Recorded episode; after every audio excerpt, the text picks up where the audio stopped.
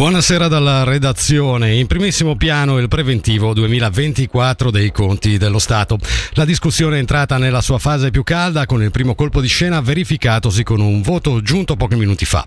Una maggioranza inedita del Gran Consiglio formata da Verdi, PS e Centro ha cancellato dal piano di rientro del cantone il taglio dello stipendio del 2%, il cosiddetto contributo di solidarietà per i dipendenti statali con un reddito sopra i 60.000 franchi. La sessione anche oggi notturna è più viva che mai perché si è votato pure sui sussidi di cassa malati. Per un punto della situazione ci colleghiamo con Palazzo delle Orsoline dove per Radio Ticino sta seguendo il dibattito parlamentare Flavio Pasinelli. Buonasera Flavio. Buonasera anche da parte mia, a te e a tutti gli ascoltatori. Esattamente, io sono qui a seguire i lavori parlamentari a Palazzo delle Orsoline, dove alle 16 è stato approvato il preventivo non emendato, quindi come uscito dalla commissione di gestione. Dopodiché si è aperta la discussione sugli emendamenti, quindi le modifiche che, avranno, che verranno introdotte o meno su questo, mh, su questo rapporto che è stato appunto ehm, confermato ed sono subito emerse le prime sorprese con l'UDC che ha annunciato l'astensione su tutti gli emendamenti e cui è suscitata una reazione abbastanza forte di Boris Bignasca che ha accusato l'UDC di pensare solo a un seggio in Consiglio di Stato e non al benessere dei cittadini. In sostanza, a seguito di, questo, di questa diatriba, se vogliamo, si è discusso dei contributi di solidarietà, come è stato detto da te Fabrizio, e dove sono stralciati, stati stralciati appunto i contributi di solidarietà per un importo da quasi 8 milioni di, di franchi. Sono stati infine rifiutati tutti gli altri emendamenti votati fino al momento, tra cui spicca quello dei tagli alle cassa malati, promosso da, de, della riduzione dei tagli alla cassa malati promosso dal Partito Liberale Radicale, che andrà quindi a colpire 6.000 persone del ceto medio che, che, non potranno più usufruire di questi sussidi. I tagli previsti saranno quindi di 16 milioni, come previsti già prima, anziché dei 12 proposti dai liberali. La discussione comunque andrà ancora avanti perché sono ancora oltre 60 gli emendamenti da discutere. Un punto chiave che verrà discusso nelle prossime ore è il Caravita, su cui pendono in particolare due emendamenti, uno di compromesso e uno che prevede invece lo sfalcio col completo. Il deficit al momento si attesta intorno ai 130 milioni di di, di franchi, quindi poco sotto la soglia fissata a 132 milioni che farebbe scattare la manovra di rientro che si vuole evitare costi quel che costi. Le discussioni quindi andranno avanti ancora per diverse ore, probabilmente fino alle 10 di questa sera, per poi riprendere domani mattina dalle 9 dove si continuerà per discutere tutto il pacchetto prima di ratificare tutto quanto. Se non ci sono altre domande io vi ridò la linea.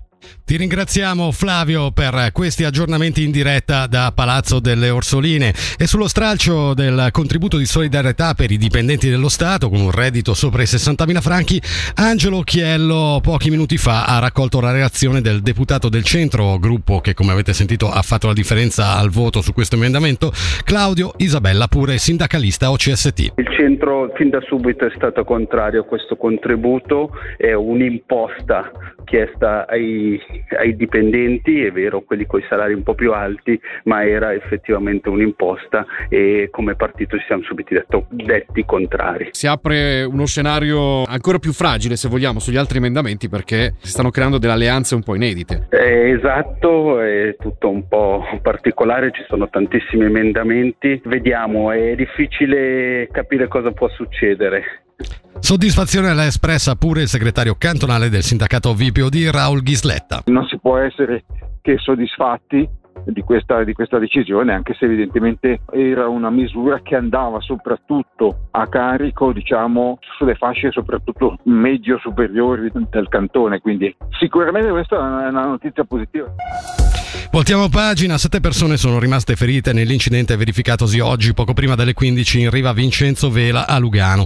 Lo comunica la polizia cantonale, un 65enne automobilista italiano che alla guida di un SUV si dirigeva verso Paradiso ha perso il controllo del mezzo andando a sbattere contro la veranda esterna di un esercizio pubblico. Dei feriti sei sono stati trasportati in ospedale. Si tratta del conducente della vettura le cui condizioni sono giudicate serie e di cinque avventori che stando a una prima valutazione medica non hanno riportato gravi ferite. Silvano Leoni si è autosospeso dalla carica di sindaco di Cerentino, il 62enne, sotto inchiesta per un'ingente somma di denaro sottratta alle casse del gruppo di sostegno dell'Hockey Club Amripiotta. Il denaro sarebbe già stato restituito in buona parte. Ad avviare il procedimento penale il Ministero Pubblico e la Polizia Cantonale. L'uomo, che aveva già reso noto di non ripresentarsi alle elezioni comunali di aprile, era sindaco dal 2008 per il gruppo Nuovo Orizzonte. Ad interim assumerà la carica il vice sindaco e nella prossima seduta dell'esecutivo sarà chiamato il supplente municipale. La corsa alle prossime elezioni cantonali in Ticino entra nel vivo con la pubblicazione oggi delle liste definitive con relativo sorteggio per le elezioni di municipi e consigli comunali. Eh, diversi comuni in cui si tengono le elezioni tacite, mentre nelle principali città il numero delle liste dei candidati abbonda. Sentiamo il servizio di Nadia Lischer. Dopo il sorteggio di ieri sera delle liste, ora i giochi sono definitivamente aperti per le elezioni comunali. A Locarno si confermano sei liste per municipio e consiglio comunale, mentre a Bellinzona in corsa ci sono ben nove fazioni politiche, tra cui alleanze e movimenti.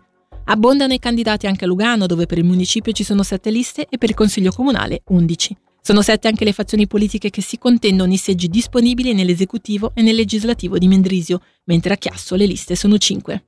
Se nelle città il prossimo 14 aprile sarà combattuto, ci sono diversi comuni in cui le elezioni sono tacite, visto che il numero dei candidati corrisponde al numero dei seggi da assegnare.